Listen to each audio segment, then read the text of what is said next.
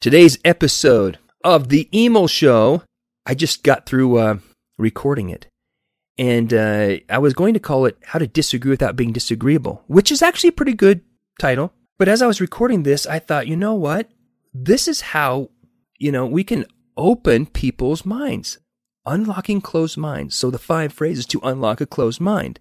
And I am curious to know what Richie's take is going to be on this. He's the editor for the Emil show, and he does the um, editing and makes sure there's a write up about it and helps me create titles. So I don't know, Richie, what Richie's going to do. He's going to either create it the five phrases to unlock a closed mind or how to disagree without being disagreeable. But that's what we're going to talk about. How to use tools, phrases to empower us to engage in conversations when we want to share our perspective or opinion and persuade people to think a little bit differently to help us work together in a way that doesn't destroy relationships, but actually builds them. Stay tuned. The quality of our lives depends on the quality of our relationships. But what is it that determines the strength or quality of our relationships? For over 20 years, I've been working in the trenches of relationship recovery and greatness. I empower people to take charge of their relationships and single handedly bring about desired outcomes. This show cuts through the fluffy stuff and gets to the nitty gritty of what makes a relationship work. I'm going to teach you practical tools and principles to transform the important relationships in your life and bring about greater satisfaction and fulfillment. Get ready to transform your life through the power of relationship skills. It's time for the Emil Show. You know those situations when you're in with a group of people? You're playing cards with somebody, maybe you're with some uh, in laws, and someone says something that you just don't agree with. How do we handle those moments? Because if we don't have confidence to handle those moments very well, then we usually shut down, don't say anything. And so our opinion or perspective is completely lost, or we end up saying something aggressive, challenging the other person, which turns into contention. As a person who has been consulting with organizations, businesses, and literally being in board meetings where kids, it, it seems like kids are fighting at a board meeting. And you people who've been at board meetings know what I'm talking about. There's these interactions that are going on, and no one's calling out the process of what's happening. And people are repeating themselves several times, and they're you know, trying to get more supporters for their position or perspective. And yeah, it, these are grown people doing this. I see people in social settings, whoever is willing to be the loudest or say the most provocative things gets to create the narrative, gets to control the conversation. And so when you're a soft spoken person or someone who doesn't like conflict, it makes it hard to know when to stand up and say something because the last thing you want to do is create some contention. Well, I've been putting a lot of thought to how do I address situations like this so that people can be empowered to say something and disagree without being disagreeable. And that's what I want to share with you today. I want to share you the five steps to disagree in a group of people without being disagreeable. So now, instead of you just shutting down and not saying anything, or saying something, you know, that might be provocative or challenging in a way that makes the person get defensive, we want to strategically use what we know about human interactions and relational dynamics and actually maximize our influence to change people's minds in a situation where they say something as if it were a fact. Let's put this into a real life situation. Let's say you're with some friends and they have a particular position about politics or philosophy, maybe even religion or whatever, and they make a statement that you, it just doesn't ring right with you. It just doesn't feel right with you. We want to empower you with some tools to be able to disagree, maybe even influence them in a way that creates some opportunity for change. So imagine yourself in a situation like that, where we can apply these principles, these strategies. Here are the five phrases that literally will empower you to disagree without being disagreeable and increase the likelihood that other people will change their mind. So, how to unlock someone's closed mind. Wow, there's a title for you. The five phrases to unlock a closed mind. We're going to unlock someone's mind. We're going to disagree without being disagreeable. Number one, we're going to question How do you know? What makes you so sure? You seem really strong about that. Okay. Number two, we're going to make an objection. Ah, it's not quite how I see it. I see that differently. Number three, we're going to ask for permission. Hey, can I disagree with you? Can I can I challenge you on that? Can I push back on that? Number four, we're going to clarify. Hey, it sounds like what you're saying, then you summarize. And number five, you make a declaration. This is where we disagree. And we're gonna we're gonna walk through all five of these statements. And I'm gonna walk you through how we're going to use these phrases in a way that puts you in charge of a conversation where you can disagree without being disagreeable and maybe unlock a closed mind. So let's say someone says something like, um, uh, you know, President Trump has been the best president ever. Now, you you might not feel that way. You might be going, uh, I don't know if that's true. Because the same thing could go if someone says, you know what, President Biden has been our best president. I love him. So you might go, "Oh, I just got to say something because I don't I don't agree." So the first thing that we do is we're going to ask a question. Why would you say that? That's interesting. See, I like to say, that's interesting, or you seem really strongly about that before I ask the question. So I might prepare my question. Hmm, that's really interesting. Why would you say that? What makes you so sure about that? Or how do you know that? So I'm asking a question. Now, in my question, that I'm asking the question is sending a message that I'm not on the same page, I disagree, I have a different point of view or perspective. Now, a reasonable person, someone who has an open mind, will they're going to pick up on that clue and they might ask, well, why, why, why do you, obviously you disagree. Well, what's your point of view or perspective? Now, here's the cool thing.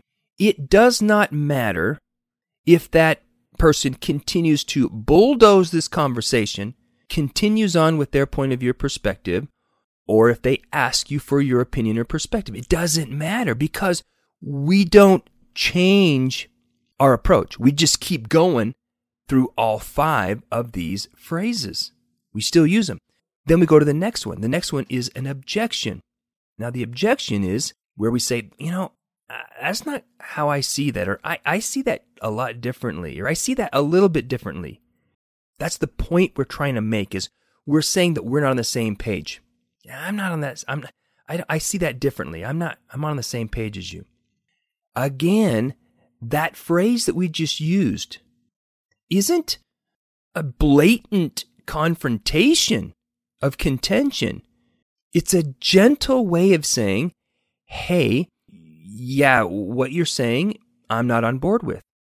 Now, the longer this process goes, the more social pressure there is for the person who's speaking to pick up the cues that are obviously left and then respond by, hey, so what do you think? How do you feel about this? Or obviously you're on the same page with me. Like you just said that you're on the same page. Like, why? Where are you coming from? It does not matter because we go to the next one. We just keep going. So whether they bulldoze their way through and they keep reiterating their position or perspective with all the confidence in the world, thinking that there is no refutable evidence to this perspective or opinion, what we do is we go to the next one. And this is permission. Permission. Hey, can I can I disagree with you or could I challenge you? Are you open to being challenged? Can I push back on that? Are you open to a different perspective? This question, okay, this this permission question we're asking has a lot of social pressure in it. There's a social pressure in our society that says we need to have an open mind and that we are open to being challenged or questioned. There's literally only one right answer for this.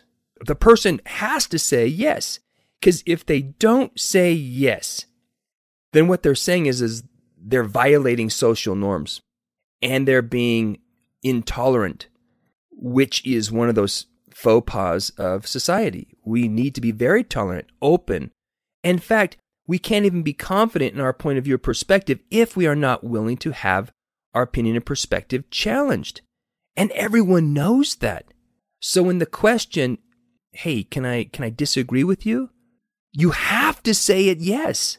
You can't say no or you become a part of the oppression. You you literally socially will commit social suicide if you say no. You become a bigot. You become a tyrant. And no one wants to become the bigot or the tyrant, especially in front of other people. Now, these five phrases have more potency in social context because we rely on some of the social rules that enforce community. And these are the, the norms, the mores, the standards of society. And people, there's a lot of pressure with those. And we use those to, to increase dialogue, not to manipulate and hurt people. If hearing someone's perspective you think hurts people, then you're probably an oppressor. I'm just going to say it. Look, if you can't open yourself up for challenging conversation, not contention, but just have your opinion questioned, explored, then how is that any different than a tyrant? Of course, you're not that type of person. We're going to go to the next one, the fourth one. Okay, now it doesn't matter. Again, this person could just keep on moving forward. Okay, they can just keep being bulldozing the conversation. Hey, can I disagree with you? Are you open to, to another perspective? Of course, they're going to have to say yes. And now, if they say no, then I'm actually going to talk about their no. But that's that's a side note for right now, okay? But there's a social pressure for them to say yes. Now, that does not actually mean that they're going to be open, but when they say yes, something microscopic happens. When somebody says, Yes, I'm open to a different point of view perspective, there's a psychological door that opens because people want to have some psychological continuity. They want to have some consistency in their own integrity. So if they say, Yes, I'm open to a different point of or perspective, then they are more willing to find a way for them to make some kind of a concession or they become more tolerant for a different view or perspective. So we go to number four. Number four is clarification.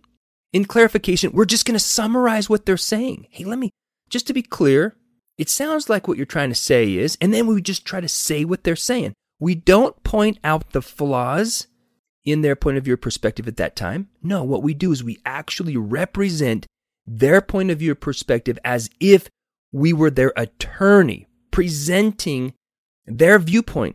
So it sounds like what you're trying to say is you think President Biden has been the best president ever because you feel like he's really done A, B, C, D, E, F, G, and and and that has made a huge difference in the quality of our, our life in the United States of America in the world, whatever.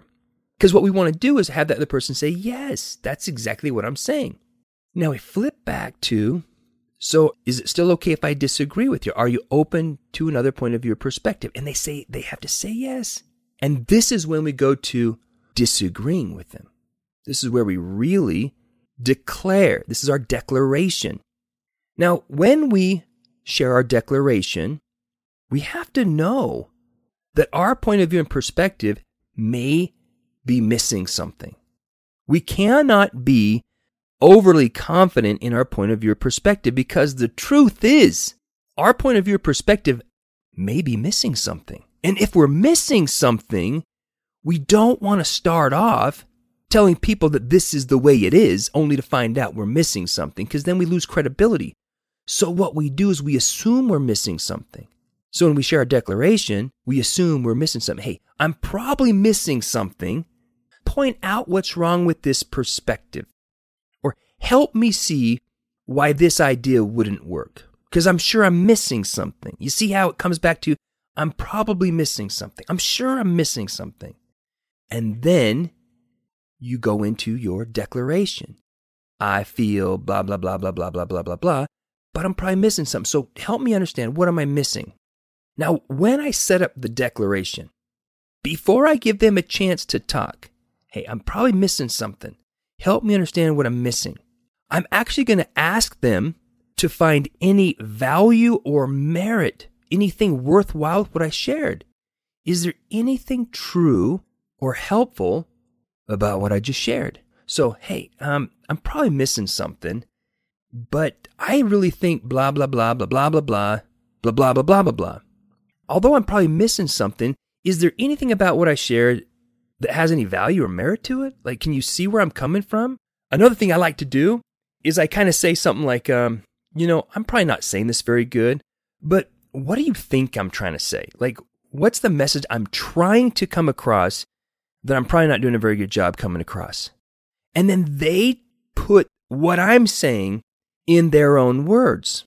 And something magical happens. See, when they're trying to understand my point of view or perspective, and they're looking for the merit, which is consistent with their psychological continuity, okay? From when I ask them, hey, can I disagree with you or could I challenge you? Are you open to another perspective?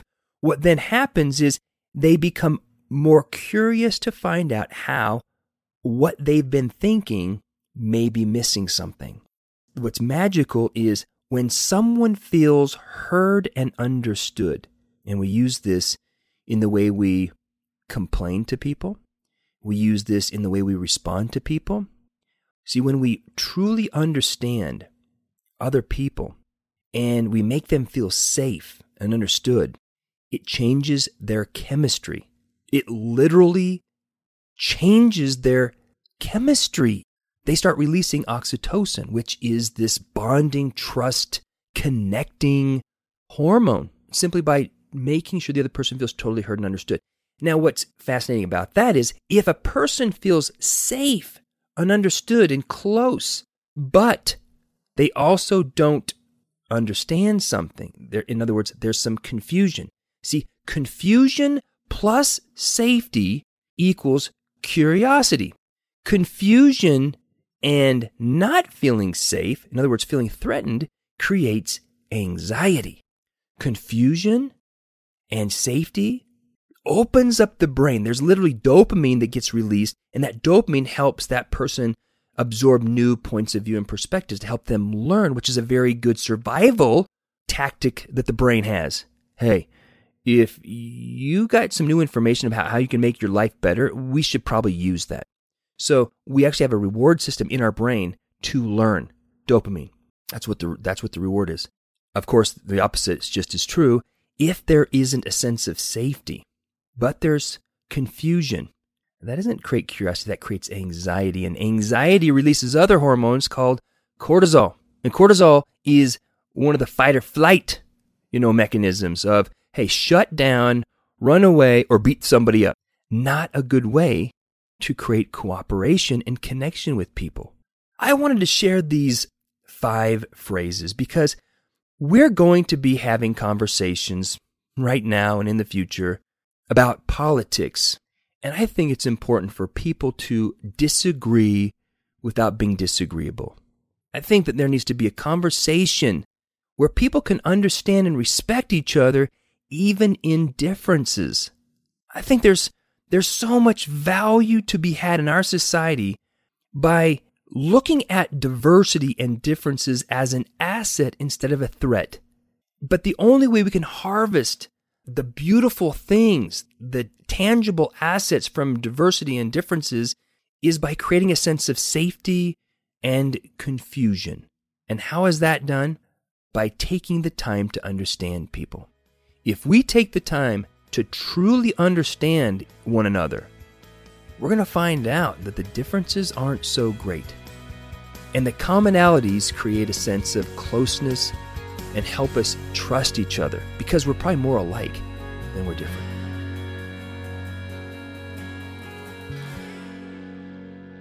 Thanks for listening to The Emil Show.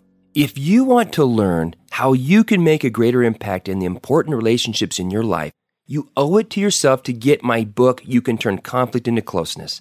I know it's a long title for a book, but You Can Turn Conflict into Closeness will teach you how to bring things up, how to respond to criticisms, how to respond to blame or allegations or passive aggressive statements. It'll teach you how to resolve issues for good. You can take control of the most stressful and important moments with confidence and kindness.